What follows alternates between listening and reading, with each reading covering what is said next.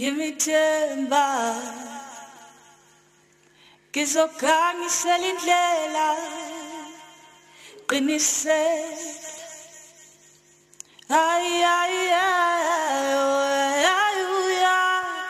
yimithemba ngizokhanyisela indlela qinisela ay ay ay